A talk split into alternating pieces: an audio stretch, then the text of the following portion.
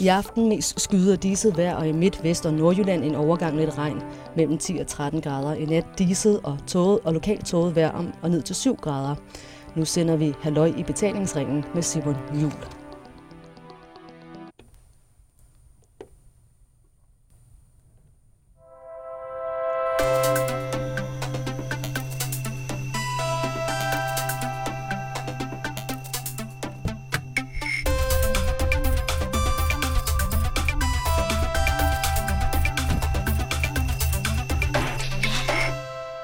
Velkommen til iværksætterprogrammet De 6 Hatte.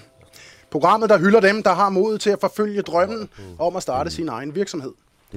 Den var der 380 af i sidste uge. Langt de fleste var enkeltmandsfirmaer som håndværkere, konsulenter, små butikker eller andre, der mest af alt stifter deres virksomhed for at få lov til selv at bestemme over sit arbejde, sin løn og måske nok allermest sin egen tid. Men et sted imellem de her 380 nye CVR-numre, der gemmer der så nok en enkelt, der har fået en forretningsidé, som vedkommende har tænkt sig at kæmpe for, indtil det bliver den næste Skype, Facebook eller måske endda Lego. Det er den type iværksætter, vi sætter fokus på i det her program. Ikke kun med vores panel af iværksætterhelte og pengefolk, men også med den nye iværksætter, der hver lørdag fremover kommer i studiet for at overbevise panelet og lytterne om, at netop deres idé har potentialet til at blive noget helt stort. De kommer jeg ind fordi Vores nye ambitiøse iværksætter er i dag Søren Plommann. Bamler, så vælter folk Han har med nogle gamle kollegaer udviklet... gummidragter ude på vandet og surfer og, og snakker tysk og alt muligt mærkeligt. Men øh, det kan jeg desværre ikke blive at se på, fordi jeg har lige cirka 138 km op ad den jyske vestkyst. Øhm, stik nord imod Hirtals. Og der vil jeg køre hen nu. Jeg skal møde Bjørn. Og Bjørn, han er ekspert i delfiner. Og jeg har det lidt sådan, nu har jeg kigget på de her delfiner inde i autocamperen i snart to uger. Og hvad fanden betyder det? Delfiner er jo et sødt dyr. Det skulle være rart. Og pludselig finder jeg ud af, via en veninde, at delfiner er modbydelige. Og nu bliver jeg simpelthen nødt til at finde ud af, lige præcis, hvad fanden det er, der er med de her delfiner. Og har jeg i virkeligheden en flok massemordere og gruppevoldtægtsmænd hængende på min små skabe, dels over min seng og over, hoveddør, øh, over min, min hoveddør i autocamperen. Fordi hvis det er tilfældet, så ved jeg snart ikke, hvad jeg skal gøre. Eller så må jeg bare leve med den skam. Men nu må jeg se at komme til Hirtals. Skal jeg lige have bakket den her bil ud af sommerhusområdet. Dam, dam, da.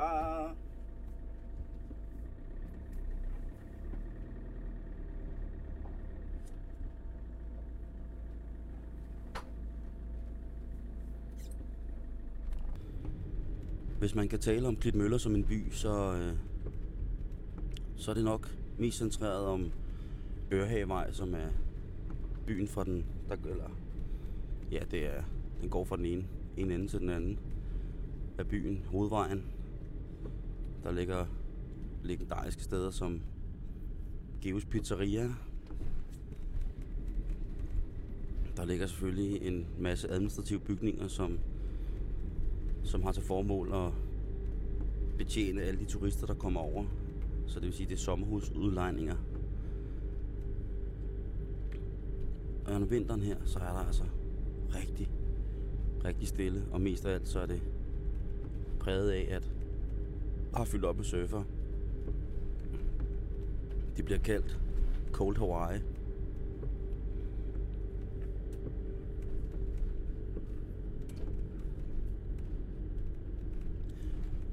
Det er der måske en grund til.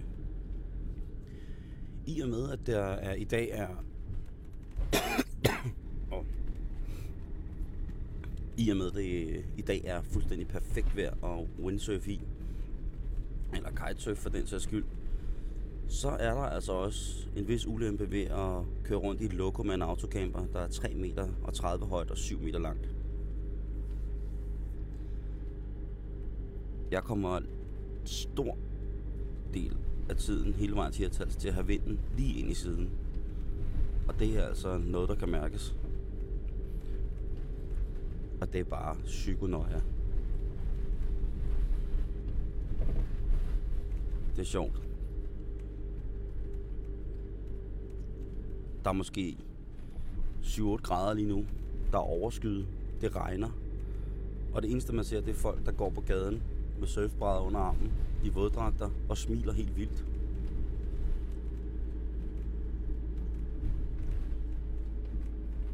Det er der et eller andet over.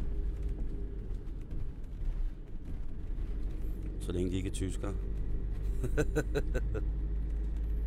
Nå, afsted til Hirtals. Jeg kan sådan set godt lide naturen. Sådan til husbehov. Ikke noget sådan freakish. Jeg er græs, pollen og dyreallergiker. Men jeg synes stadig, at naturen har en vis berettigelse til at blive passet på. Den menneskelige forplantningsakt interesserer mig på samme plan, som den vil gøre hos alle andre, både med og uden mere eller mindre avancerede facetter. Ligesom at en pleje af vores resterende naturlige ressourcer også er noget, som jeg sådan periodvist kan koncentrere mig om. Og hvis liv i rummet tæller med, så vil jeg også rigtig gerne vide rigtig meget mere om det. Jeg mødte Bjørn sidste uge i Hirtals for at snakke med ham og høre, om han overhovedet havde lyst til at være med til at lave radio. Og heldigvis så havde han det. Og allerede der begyndte han at udgyde sin sindssyge viden om dyr og naturen. Det er som at trykke på en knap, der starter et eller andet ustoppeligt. Det er som at hælde 1 million kroner i en jukebox kun med hits om naturen. Og det er mega fedt. Jeg vil ønske, I kunne have hørt det. Men jeg optog det jo ikke, fordi vi skulle bare snakke. Man får ganske enkelt optur på, når Bjørn han snakker om naturen. Fordi Bjørn han er fucking høj på naturen. Og hans energi, når han fortæller, den er uendelig. Da jeg ankommer til Nordsøoceanariet, hvor Bjørn arbejder, er han i gang med fodring af fisk i det store akvarium. Ja, nu kalder jeg det jo akvarium, men det er vel ret beset et bassin. For det er stort nok til, at der er en dykker, der frit kan svømme frem og tilbage og op og ned inden i det. Bjørn, han står på ydersiden i venstre side af akvariet, og hans homie Henrik dykker så rundt inde ved fiskene med samtaleanlæg på.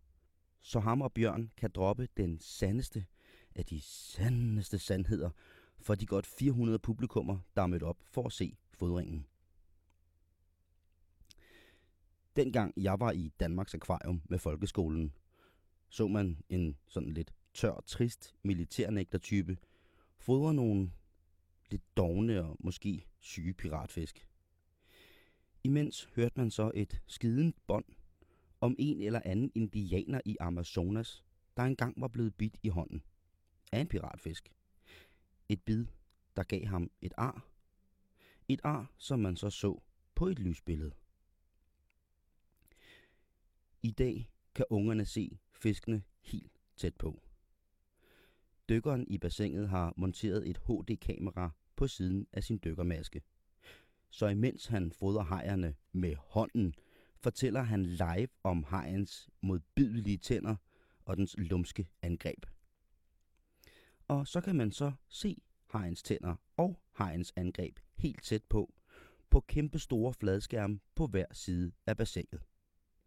Man kan se helt tæt på, hvordan evolutionens mester glupskt flår store lunser af den friske sild lige foran øjnene på dig. Her kunne jeg rent faktisk godt sidde og stene i timevis. Hejer er jo alt, alt, alt for fede. Men jeg skal jo snakke med Bjørn. Jeg fanger Bjørn efter fodringsshowet. Showet, som jeg for øvrigt selv æder fuldstændig råt på samme stadie som de mange 8-14-årige, der er mødt op. Herefter så går vi sammen op i det, der hedder kaffestuen, hvor Bjørn laver og skænker en rimelig god, solid kop kaffe. Vel at mærke uden noget andet end kaffe i. For kaffen, den er jo bedst, når man får den helt sort. Bjørn, øh, du er helt vild med dyr.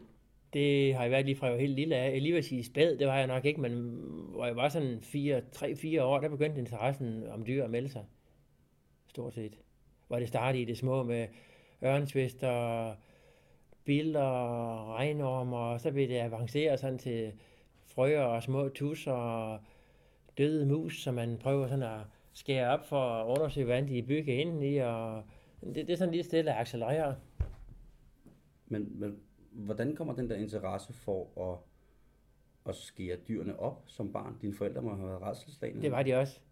Det stammer nok fra, altså, nede i sådan et hønsehus, der havde vi nogle gange nogle mus, og så min far satte smækfælder op, og så når der, når der røg sådan en mus i, sådan en smækfælde, der jo var død, så synes jeg, det var meget sjovt at se den indre anatomi. Jeg var nok sådan 6-7 år, og der begyndte med en saks, og så klippe op, og, og så var det jo meget spændende at se, at den havde jo stort set samme indre anatomi som os mennesker, i og med, at det også er pattedyr. Mine forældre var dybt rystet og synes det var temmelig makabert, men øh, i og med, at jeg har et arbejde, hvor man har med dyr at gøre, så er det jo ikke helt øh, ved siden af. Og det har du så i dag. Ja, det har man så i dag, ja. Har du, øh, vi er her på, i, på, på Nordsøoceanariet. I Hirtshals, ja. I Hirtshals. Ja. Og, og hvor lang tid har du været her? Jamen, det er jo faktisk, øh, det er faktisk snart ved at være det halve af ens liv. Der, der har jeg været i fire, det kan være 24, det var, jeg startede i 1988, hvor jeg kom på prøve for at se, om de hele taget kunne bruge en. og så er jeg så heldigvis blevet, blevet hængende her, kan man sige. Men det er jo ikke kun, det er jo ikke kun fisk, du ved en masse om. Det er jo stort set Altså alt, hvad der kan kravle og gå ud i naturen? Jo, men der har jeg nok altid gået mere eller mindre op i alle mulige dyr. Øh, mest virveldyr, altså dyr, der, virveldyr, den gruppe dyr, der har knogler, altså sådan i grove træk sådan fisk og padder og krybdyr og patdyr og fugle.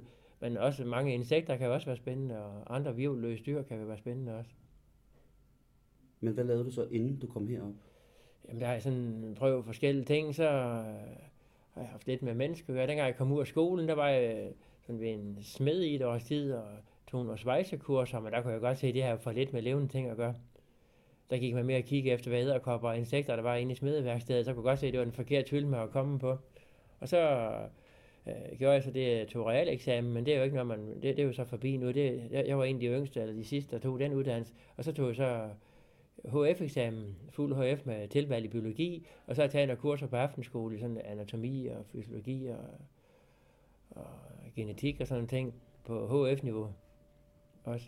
Men du er jo ikke helt uvandt for, for medierne, fordi Nej. at øh, i brevkassen på, på, på P3 der, ja. ja. der var du jo også med Adam og Sara. Der har jeg været med i Adam og Sara, og det savner jeg også vildt meget stadigvæk.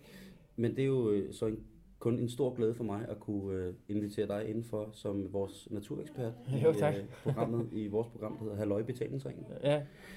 Og øhm, hvad med, altså jeg tænker, altså jeg har det jo sådan med, med, med tegneserier for eksempel, ja. og musik og nogle andre ting, at man, jeg går simpelthen så meget i det, så man nogle gange, dengang jeg var, var yngre, der var, synes folk, det var meget mærkeligt, at man måske hellere ville hjem og, og sidde og læse nogle tegneserier, eller gøre noget andet, eller spille musik og bare være i sin egen verden. Ja. Er, har du nogensinde mærket, altså er, har folk nogensinde synes du er mærkelig? Der er i hvert fald nogen, der synes, jeg gik alt for meget op i biologi, for der var også andre ting i livet, der tæller end dyr og biologi. Og lige sådan mange af de sådan kærester, man har haft, de har også sagt, at det der med biologi, det er meget godt, men de synes nok, det, det kunne blive for mig. Altså man må nok indrømme i omgivelserne, der har ikke altid været så meget forståelse, fordi øh, det var nok, fordi man var lidt for nørdet, man gik nok for meget op i det, man har som interesse. Og no, nogen forstår det fint, øh, og andre de synes, det var da en underlig idé at gå så meget op i det, fordi det er jo bare dyr det er jo mennesker, vi lever sammen med, og den menneskelige verden, vi lever i. Hvorfor skal man så gå så meget op i dyr? Fordi vi er jo ikke noget dyr. Men alligevel så er vi jo rent faktisk pattedyr. Alligevel. Så du er udpræget darwinist? Ja, det er i hvert fald nok de der teorier, jeg mest gør. Det, det er også det, jeg kan høre, der er det mest sandsynlige. Sådan, altså den måde, dyrene har udviklet sig igennem tiderne og sådan noget der. Det må man nok sige. Nu siger du sådan noget, nu siger du sådan noget med, med, med kærester. Øhm, jeg var slet ikke til på den måde øh, kæresteklar dengang, at alle de andre blev det, fordi der var der så mange andre ting, der betød noget. Altså musik for mig var ja. det. Havde du det også sådan med dyr, at det var, det var da meget sjovt det med piger, men det var ikke helt mm, sådan? Nej, jeg vil sige, jeg prøver, jeg prøver nok sådan at, at gå begge veje. Altså godt nok havde man kærester, der øh, startede med at have det, der man ikke var så gammel, men alligevel, uh, interessen for biologi, den faldt aldrig helt væk. Men mange af kæresterne, der må blive skræmt væk, når man evigt altid snakker om biologi. Nu har man set den der fugl, nu har man set det der dyr, og så kan man se på dem efterhånden, så ligner de bare sådan en spørgsmålstegn og siger, ja hvad så? det har nok været med til at skræmme nogle af dem væk. Og der har jeg jo så tænkt over i de senere år, at man skal også lige tænke på at lytte til deres interesser eventuelt, i stedet for bare at være så fokuseret omkring sin egen. Og det er jo generelt også en god ting at have, når man omgås mennesker. At man skal jo tænke på, at dem, man snakker med, det er godt ske, de sådan en høflighed, synes, det lyder meget spændende, men det er jo ikke sikkert, at det er noget, de gider at høre om dybest set. så det er jo sådan begyndt at, det, det er jo sådan tænkt meget mere over i de senere år. Jeg synes, det er meget, meget interessant. Og jeg synes også, det er lidt vigtigt. Jeg synes, det er ret vigtigt, at vi ved noget om det her ting. Jeg ved ikke så meget om det. Jeg kan godt lide dyrene, øh, men, men din viden er jo, øh, det er det, der gør, at det, det er rigtig godt, at du gider at hjælpe os, når vi eventuelt har nogle ting, som vi skal snakke om med, med, med naturen. Og der kører jeg med glæde til Hirtals i autocamperen. Det synes jeg. Men nu er du her på, øh, på, øh, på Nordsjømuseet, eller Nord, Nordsø Ocean. Ja, nej, jeg kan slet ikke Men de har rent faktisk hedder Nordsjømuseet, det var sgu meget nemmere dengang, det hed det. Ja, var det efter, det? efter det fik navnet Nordsøen Oceanarium, der er stadigvæk nogle folk, der er ved at øh, i telefonen, der er mange, der de studser lidt over, der er noget for ord galt i halsen, hvor man Nordsjømuseet, det kendte alle. Men altså Nordsøen Oceanarium, det er nok lidt svært at, at vende sig til. Og jeg kom jo op, fordi jeg jo har de her delfiner ude i autocamperen, som vi ja. skal ud og kigge på senere. Øhm, og det, der ligesom sætte mig op, det var, jeg tænkte, det var jo nogle meget fine delfiner, der var i autocamper. Ja, de der træudskæringer der. Ja, ja, fordi jeg synes jo, jeg har altid hørt, at delfiner var, altså jeg har altid syntes, at delfiner var søde og, ja. og smukke, og, men altså, øh, men en veninde, som er, er meget bevendt og, og, og ved meget om de her ting, ja. siger, hun fnyser nærmest af mig, da jeg siger, og så er der de her søde delfiner. Ja. Hun siger, det er nok, øh, altså delfiner er kan være, eller er, altså så kloge, at de kan være fuldstændig ligesom modbydelige over for hinanden, som vi mennesker kan. Ja, lige nøjagtigt. Er det rigtigt? Det vil jeg, det, det, det vil jeg godt starte med. Ja, er det rigtigt? Men, men det er rigtigt, at de, i og med, at det er højrestående pattedyr, der har en betydelig intelligens, så kan de godt være noget modbydelige. Der kan, de kan godt øh, øh have en adfærd over for artsfælder, der svarer til, når vi mobber nogen, eller og de kan også det der, som vi tidligere snakker om, øh, være meget sådan spydige og nærmest forsøge at voldtage hunder eller jagte hunder rundt, der måske ikke lige er paringsmejende og sådan noget. Og, og de kan også jage hejer væk. Altså, de er ikke så uskyldige, som man tror. Altså. Og, de, og, og øh, hvad hedder det... Øh, de kan også være homoseksuelle. Det kan de også. De kan sagtens være homoseksuelle, ligesom for øvrigt mange, i, i hvert fald blandt virveldyrene, altså de højrestående dyr, der kender man masser af eksempler på, på dyr, der kan være homoseksuelle, ligesom mennesker kan, altså, hvor det er simpelthen to hanner, der danner par. Det mest sjove eksempel, det er to duer, to handduer, øh, og det er jo sådan med duer, der han, den ruger på æggene om dagen, og hunden plejer at ruge sådan fra sidst på eftermiddagen og så om natten. Så den, den han, der agerer hund, der ligesom er nederst under populationen, den ligger også på redden om natten, fordi den tror, den er en hund. Og det, det var to hanner. Det kan man tydeligt se på adfærden. Så der, der er meget godt eksempel på det, og man har også men, men nogle gange kan man også se dyr, der, der ligner homoseksuelle på grund af deres adfærd, men det kan også være, fordi de understimulerer, hvor det kan være to hunder eller to hanner, der ligesom forsøger at, korporere med hinanden. Det kan også forekomme, fordi de bare understimulerer.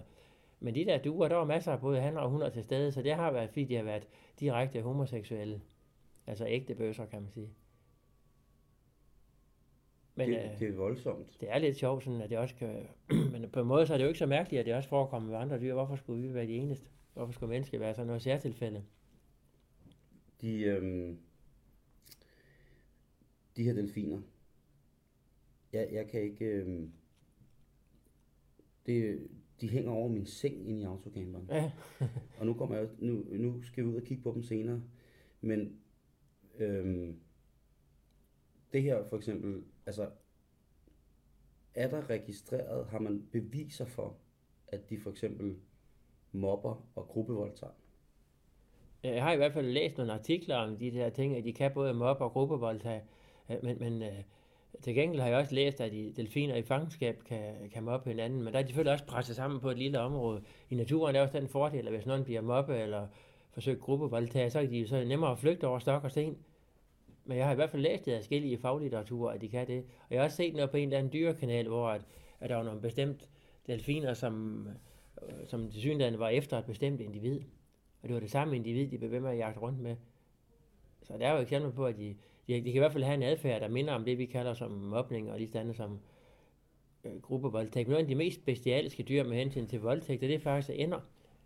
De kan simpelthen, ender. er sådan almindelige ender, man ser i parker, en gråender. Der kan være en kæmpe stor, 5, 6, 7 hanner, der bliver ved med at forsøge at, og vil noget med den samme hund, og det sidste så er hunden så ude med, at den er ved at drukne, og hvis de får den jagtet på land, så er den det sidste så ude med, at den hverken kan gå eller stå. Og så får den jo mange gange sådan et kødsår om i nakken, fordi at når, når han den, den ligesom er i gang med at korporere med hunden, så for at holde fast på den, så den ikke stikker af i utid, så holder den fast her om i nakken. Og hvis der er mange hanner, der gør det, så bliver den jo efterhånden hårdt såret. Jeg har faktisk engang reddet sådan en and, og faktisk var mere død end levende, men som lige med nød og næppe overleve sådan en, en tur der. Det var for meget for dig. Øh, og med det, normalt skal man selvfølgelig ikke gribe ind i naturen, men hvis ikke man har gjort det, så har den i hvert fald både blevet drukne eller udmattet halvt ihjel.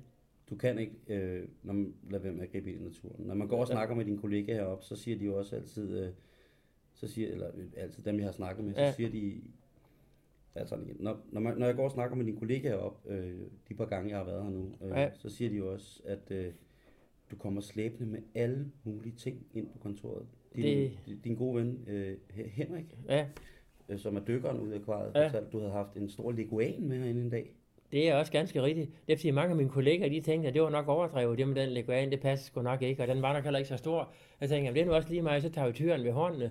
Så leguanen, som jeg havde derhjemme i et terrarium, jeg fik den fanget og fik den taget med, og, og så ind på kontoret, og der var den så inde på min chefs kontor, Simon, som han også hedder for øvrigt. Og der satte vi min kollega et stort skilt på døren, hvor der står, pas på, når du åbner, leguanen er løs. Og der sad den altså højt op i reolen. Og den var, dengang var den ikke så stor, den var nok sådan en meter, nogen af 20 eller sådan noget, men trods alt alligevel er dyr, man lå mærke til. men, men hvorfor havde du en leguan? Jo, men det er jo det, det, det, det, det, som bliver moderne. De har nok været de sidste 20-25 år med at have eksotiske dyr i fangenskab, altså krybdyr og sådan noget, fordi godt nok bliver leguanen til et stort krybdyr, men den er relativt harmløs. Men når den bliver stor, så kan den dog rive rigtig meget med kløerne, og den har også et kraftigt kæbetryk, når den bliver stor. Men alligevel er det et meget fredeligt dyr på sigt, fordi at den lever mest af planteføde, og så mindre virveldyr og insekter. Og jo ældre en leguan bliver, jo mere overgår den til kun at, at leve af planteføde. Men den kan give nogle slemme pisk med halen, hvis den bliver forskrækket eller vil forsvare sig, så kan den sådan lægge kroppen helt tilbage, og så give sådan en ordentlig pisk med halen, og der skal man lige passe på, at den ikke rammer ind i ansigtet. Så det var egentlig, jeg synes egentlig, det er et spændende dyr. Hvad, øh, hvad har du af dyr nu? Jo, men øh, jeg, jeg har blandt andet en leguan nu også. Det er så en anden en, fordi den, den oprindelige leguan, den døde af lungeinfektion. Så har jeg så et eksemplar, der er lidt mindre. Den anden, der den døde, der ved den meter 43. Den her, der er nok ved at være en meter og nogen 20 nu med halen. Og så, ja. har, jeg, så har jeg den også sådan, i, faktisk i det samme terrarium, som den anden, den kom fra. Og så har vi en kat også blandt andet. Jeg forestiller mig sådan, at du har tusind akvarier og terrarier og alle mulige dyr ja. gående, gå, gående rundt alle mulige steder. Det, det kunne man også godt have troet, men så, så, helt så galt er det dog ikke. Og så har jeg sådan nogle af de der tamrotter, man køber ved dyrehandleren. Nogle jeg sådan opdrætter og sælger til en dyrehandler, dem har jeg også nogle af. De stammer oprindeligt fra Sydøstasien, hvor det er en tamform af den brune rot, som findes overalt i Europa. Men som, som alle dyrehandlere har eller kan skaffe. Så der er penge i skidte. har leguanen et navn? Jeg kalder den faktisk ikke noget, det er en hund, men den har egentlig ikke noget navn. Det eneste, der har navn, det er katten, den hedder Garfield. Hvad er det mest specielle dyr, du har haft nogensinde? Det ved jeg snart ikke rigtigt. Der er mange af dem, der er specielle, kan man sige. Nå, jeg vil gerne høre om... Øh... Ja, jeg har haft sådan nogle lidt specielle fugle. Jeg har haft sådan en, en fiskehajer, en havsuler, og en lomvier og måger. Og, og så har jeg passet forskellige dyr og sådan noget. Men, så har og jeg har faktisk også et pindsvin i pleje, men det er en, der er en klippe af en bil, den er strejfe af en bil. Jeg tror ikke, den kommer ud i naturen før til forår, fordi den, den er sådan set sund og rest nu, men den har lidt problemer med det ene bagben og er noget tynd. Men den spiser fint og sådan noget, så det er en, en ung handpind, et ungt handpindsvin. Den kommer nok ikke ud før i... Jeg tænker, jeg beholder den vinteren over. Og så kommer den ud til forår.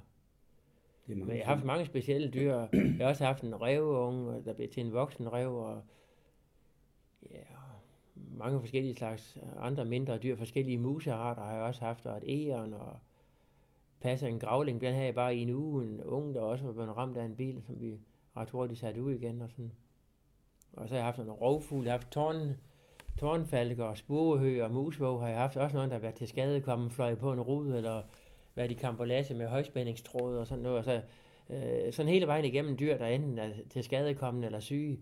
For eksempel mange af havfuglene, det er sådan nogle, der får noget olie op af fjerdragten, som man så kan rense af, og, og så vil de så kunne gå en rum tid, inden de bliver lukket ud i naturen. Altså det, det har, øh, jeg har også haft sådan traditionelle dyr, dengang jeg var barn, der har jeg selvfølgelig også haft marsvin og kaniner og hamster og undulater og kanariefugle, og sådan he, hele vejen igennem sådan også traditionelle dyr og sådan noget, men der er jo mange af dem, det er også sådan nogle atypiske dyr. Altså sådan noget, man normalt ikke har i, i fangenskab, kan man sige. Der fik du lige en gave. Det ser det ud til.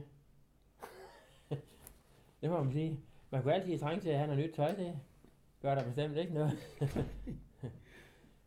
Men det er jo ren kærlighed til dyr, at du gør det her, ikke? Du er Jo. ikke øh, dyrlæge, eller... Det... Nej, jeg er ikke, jeg er ikke dyrlæge eller noget, men det er det der med, at man kan sige, at man kan jo gøre en god gerning, hvis man kan få et svække eller syg dyr til at overleve i naturen og få den tilbage i naturen, så er det jo ikke helt spildt.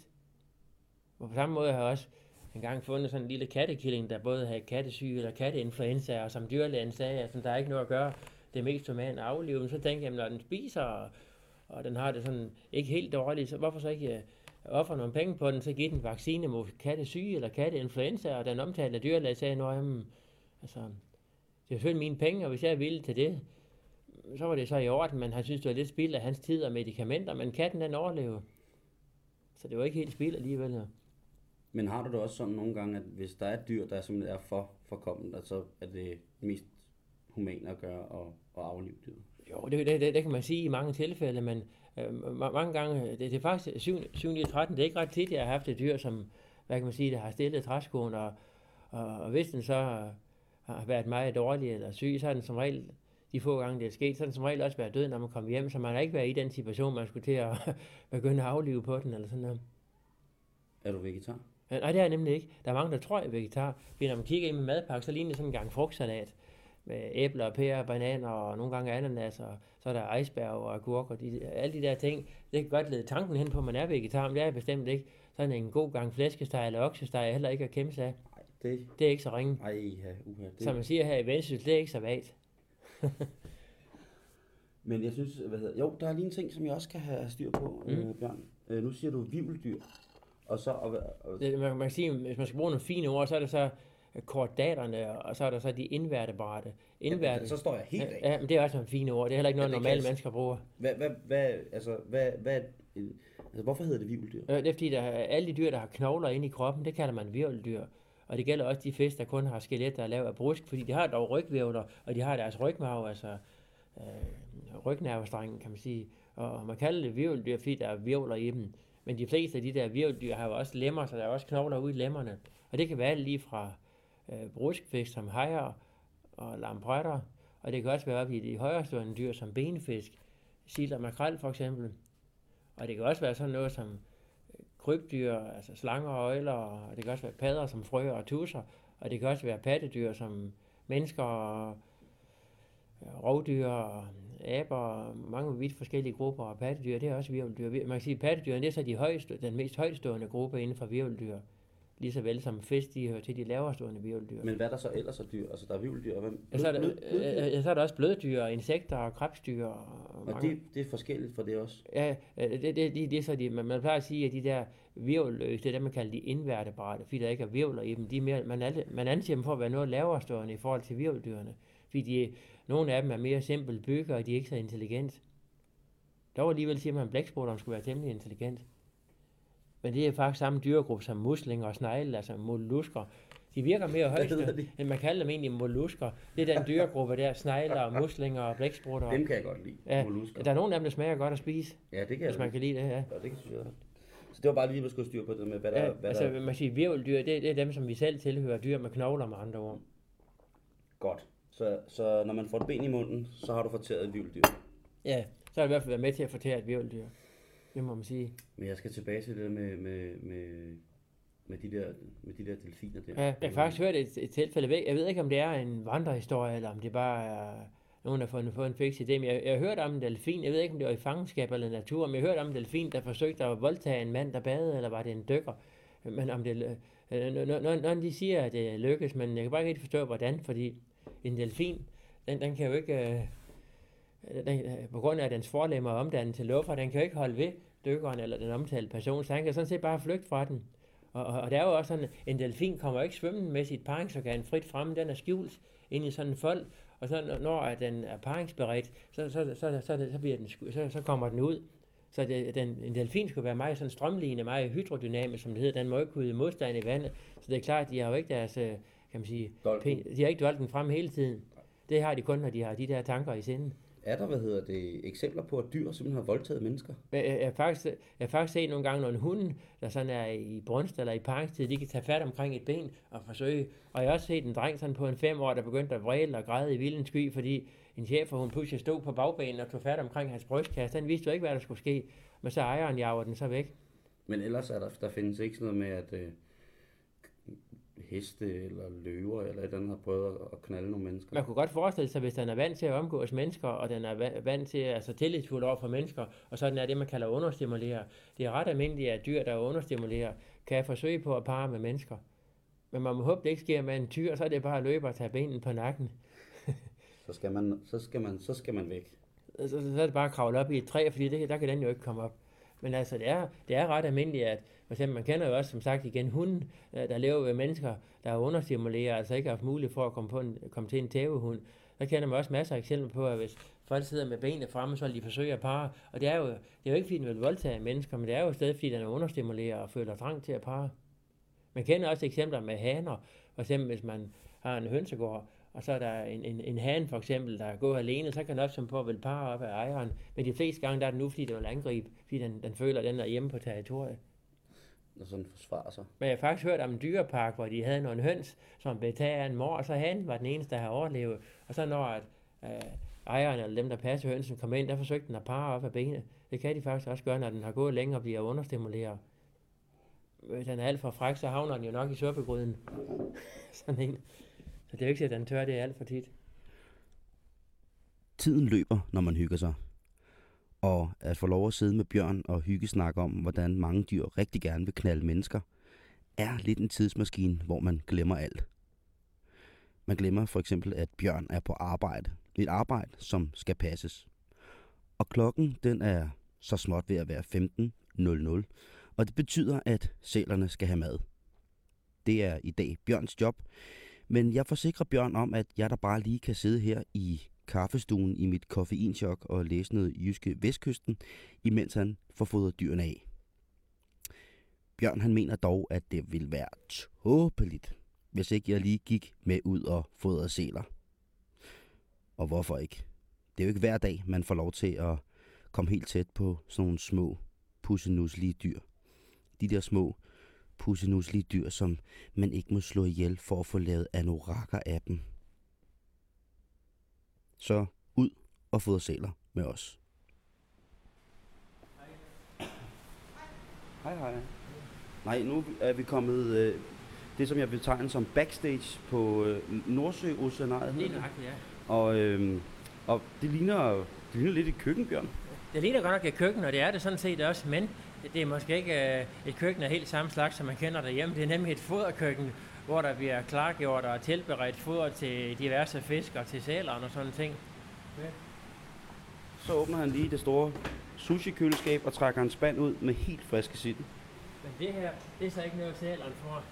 Det er sådan noget hakket tobis og sild og sådan noget. Det er noget, vi bruger til at fodre anemoner med. Det ligner sådan en gang man siger, det vi har her, det ligner undskyld udtryk, sådan en gang nyhavnsbræk lørdag morgen når det først bliver tøjet op. Og det lugter måske også lige stand. Fy for satan. Ja. Det ligner, øh, det ligner, det ligner skummet på en kaffe latte. Ja. Sådan helt lysebrunt, og så lugter det helt forfærdeligt. Det kan vi hurtigt blive enige om. Men, Men det, det er guf for anemoner? Det er guf for sådan noget som polypdyr, det vil sige søanemoner og sådan noget. Søn, sønællig og, og søgeuginer og sådan noget, de lever nemlig af plankton eller små organiske rester fra vand af. Så det her, det er jo det rene herregårdsmåltid for dem. Det kan jeg da godt se. Ah, jeg siger tak for kaffe. Ja, det, det, det ja. ja, det duftede Men, meget værd. Men de der sild, det ser godt ud, og de dufter ikke af fisk. Det gør de nemlig ikke.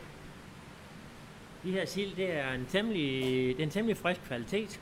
Hvis man har en fisk, der er fast i musklerne, og den har klare øjne og røde gælder, så ved man, at den kunne i princippet godt komme tur hjem på stegepanden, bare lige blive vendt i mel, få hovedet skåret af, halen klippe af og klippe finderne af, og selvfølgelig lige indvolden ud, så bare lige vente den i mel, så har man allerede til en stik sild. Altså jeg synes jo, nogle gange når jeg kommer ind i en fiskebutik i København, så lugter der jo af fisk.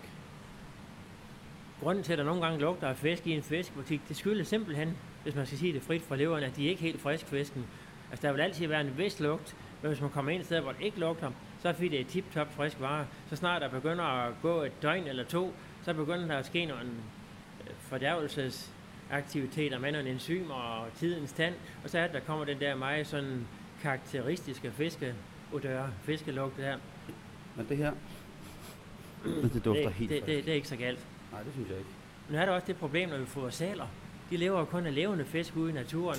Der har vi det problem, at saler, de tåler ikke noget, der er gammelt. De er næsten lige så sart som os mennesker. Ikke helt så sart, men de kræver i hvert fald noget, der absolut er i topklasse. Og det vil sige noget, som er, de her sild, det er noget, vi får til det, man kalder menneskelig konsum, hvor de simpelthen er beregnet som menneskeføden. Så man kunne roligt... Man kunne roligt lave en stegsild. Det kunne man sagtens. Men lad os gå ud og kigge på, på sælerne. Det må vi hellere, ja. De ser jo meget søde ud, sælerne. De ser meget søde ud, og det er de også. Men de har også tænder. De har tænder, ja. Øh, man skal selvfølgelig ikke tage fejl af en sal, fordi den har tænder og kan bide, og vil også gerne bide, hvis den føler sig presset eller får ulempe. Men de ser så søde ud, Bjørn. Det gør de. Øh, Problemet er bare, at vi- kan nok røre ved vores saler, hvis de kommer på land, men hvis man ser en sal på stranden ude i naturen, så man endelig ikke gå hen og tænke, om dem op på Nordsjøen og sådan noget, men de kan jo røre ved dem. Så det må vi hellere prøve, det Nej, men hvis man ser ud på...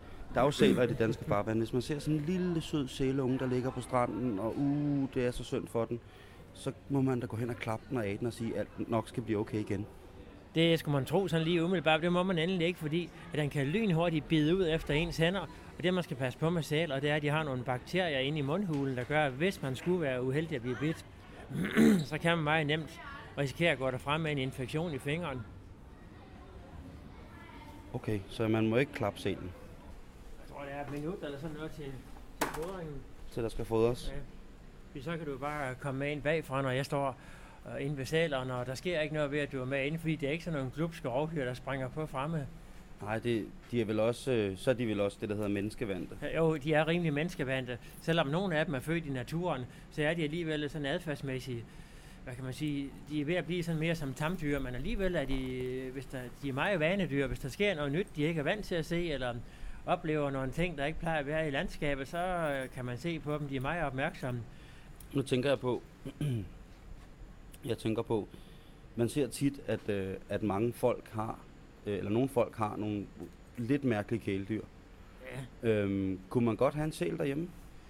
Man kunne øh, rent teoretisk have en sæl derhjemme, hvis man har plads nok til den, og den har et kar, den kan svømme rundt i, så kunne man i princippet. Men jeg vil ikke sådan lige anbefale en sæl, fordi den sviner meget, den spiser en del, og den kommer af med en del ekskrementer. Så man skulle nærmest have sådan et sted, hvor at der kom nyt vand ind og gammelt vand ud, og hvis man havde en sal i et havebassin, det ville meget, meget hurtigt komme til at blive sådan en gang øllebrød, den gik i. En treværelses øh, i Aarhus. Ah, der vil jeg hellere sige, at man skal have en udstopper selv, hvis man vil have noget. den er også nemmere at passe. Men nu skal vi fodre. Nu skal du op til, til dit publikum. Det skal vi nemlig. Hver, hver gang inden jeg går på scenen, så er jeg sådan lidt nervøs. Ja, det, det er jeg jo ikke, for jeg har prøvet det masser af gange, og det har du selvfølgelig også, men altså, øh, dem, der er mest nervøse, det er saleren, fordi de kan se, at du er en fremmed mand. Jeg holder mig virkelig i baggrunden. Efter du har fortalt mig også, at, at, at den, den har tænder og kan bide den søde sæl. Men her der behøver man ikke at frygte spor, Simon, fordi det er nemlig sådan med de saler herinde. Øh, I og med, at de er lidt bange for fremmede, så holder de sig i hvert fald væk. Så der er slet ingen problemer med, at de, de gør noget. Slet, slet ikke. Vi må hellere gå op og se på det. Ja, lad os gøre det. Og nu går vi op ad en trappe ud fra pumperummet. Vi har stået lige, øh, som sagt, backstage, øh, og nu kommer vi så op til, til sælerne. Og det er skønt vejr. Solen skinner. Og der er et kæmpe publikum. Og nu går Bjørn så i gang med at fodre sæler. Han har taget sit headset på, så han kan forklare. En meget pædagogisk installation heroppe, hvor de fortæller alt om de dyr, der er her.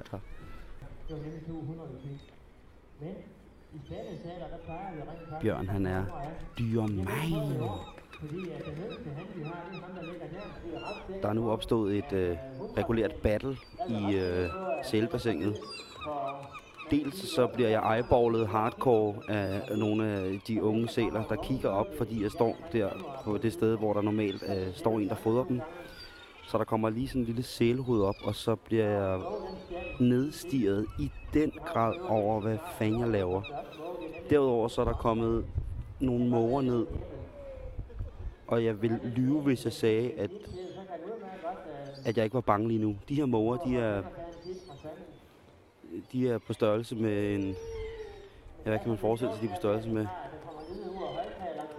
På en stor postkasse. Sælerne, de kigger på mig. med de, de mest smadrede grin. Og så, suger, og så ser de sure ud bagefter. Og så plasker de vandet med deres luffer og kigger helt vildt på mig. Og nu kommer der, nu kommer der virkelig mange måger. Nu er det ikke fedt. Nu, nu, og nu ligger en kæmpe sæl og plasker med lufferne og kigger på mig. Nu synes jeg også, at morerne kigger på mig.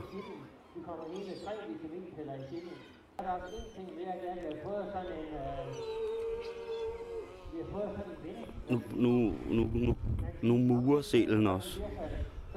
Nu stikker den altså hovedet op og brøler af mig.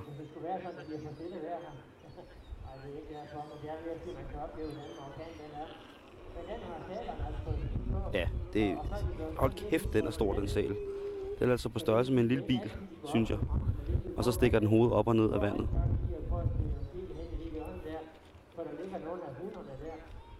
Og nu forklarer Bjørn, at, øh, at chauvinismen er højt rangerende i sælbassinet. At øh, damerne ligger over gemt væk i en krog, imens at herrerne ligger og froder den.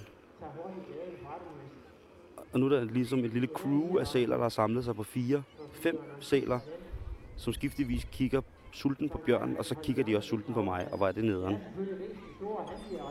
Lige pludselig er de mørkebrune, klassiske, kælende sælbabyøjne blevet til et ondskabsfuldt hul af had, der bare kigger på mig over, at jeg ikke har noget guf med til dem. Nu plasker de også vand efter mig. Nu stopper festen. De kan godt se, hvad jeg... Nej, hvor de kigger på mig. Og de der stive måger, de ballerer bare rundt. Og prøver at spise. Og Bjørn slapper helt af. Han er i sit helt rette element. Omgivet af knurrende sæler. Og sindssyge måger.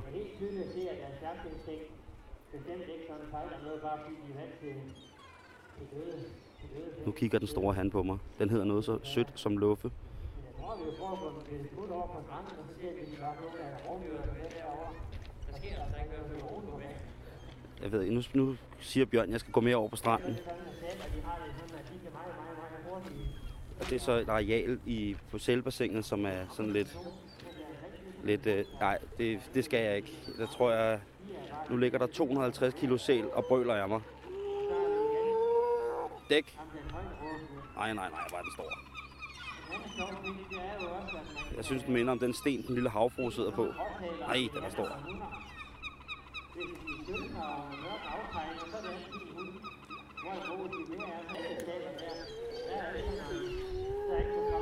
Nej, hvor er den vild. Nu skal jeg ikke stå her. Det er ligesom en, en, en stor Sankt Bernhards hund med pagajer i stedet for ben, som ligger foran mig og henholdsvis kigger på Bjørn og på mig. Og så brøler den. 250 kilo Sankt Bernhards fisk, der ligger og brøler af mig. Det er ikke godt. Bjørn han står cirka 30 meter fra mig. Og jeg står bag kæmpe stor bunke sten, sådan en stor kampesten, der er lagt som dekoration. Men netop nu, der fungerer det som en form for forsvarsmekanisme i forhold til mig, og det er det, der gør, at jeg er tryg. Nej, nej, nu knurrer den igen. Ah, kæmpe, kæmpe stor lortesel. Ja, så skal jeg herover stå helt bag ved stenene. Og det kan godt være, at Bjørn han siger, at de menneskevandte, det vil jeg skide på. Det der, det er et... For mig er det sælende svar på autocamperen. Nej, nu kommer den for tæt på. Nu skal jeg ikke.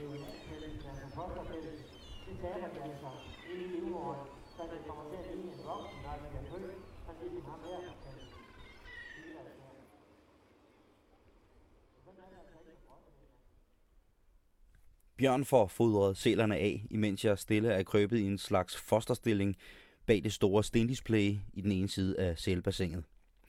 Jeg er under kraftig indtryksbeskydning fra et inferno af monstermåger og en kæmpe brølende sælhan. Efter fodringen så går vi tilbage til kaffestuen, og her får jeg skænket mig en noget tiltrængt, ganske almindelig kop sort kaffe. Hvad, øhm, har du et yndlingsdyr? Altså, jeg ved godt, det er Mm, da, da, og dengang jeg var barn, og egentlig også som voksen, jeg har altid været dybt fascineret af det, man kalder med fine ord, de store karnivorer og pattedyr, det vil sige rovdyr. Jeg har altid været mest fascineret af rovdyr, altså landrovdyr som løver, leoparder, tiger, pumaer, og ulve og så videre, fordi øh, rovdyr, det er altid sådan, synes, det var, de sådan, de var sådan meget actionpræget, og det der, dengang jeg var mindre, synes jeg, det var spændende, der med, at de kunne dræbe og æde noget andet. Jeg må nok indrømme, nu, nu er jeg født i det stjernetegn, der hedder løven, og jeg har også altid været fascineret af løver, lige fra jeg var ikke ret gammel og set alle de der dyreprogrammer med løver og sådan noget, og altid synes, det var spændende rovdyr. Sådan været fascineret af, at, øh, hvor store dyr løver egentlig kan klare at tage. Og min bil, det skal ikke være nogen hemmelighed, jeg kører rundt i en Peugeot. Den har jo også løven som logo, og så har jeg sådan en lille øh, maskot bag i, det er også en løve. Og det passer til bilen og til en stjernetegn. Lige fra jeg var barn og med mine forældre, så logisk have, det har altid været øh, de store rovdyr, man fascinerer også der, og ikke mindst løveren. Jeg bliver altid så ked af det, når jeg går i en zoologisk have og ser de store røvdyr, øh, røv.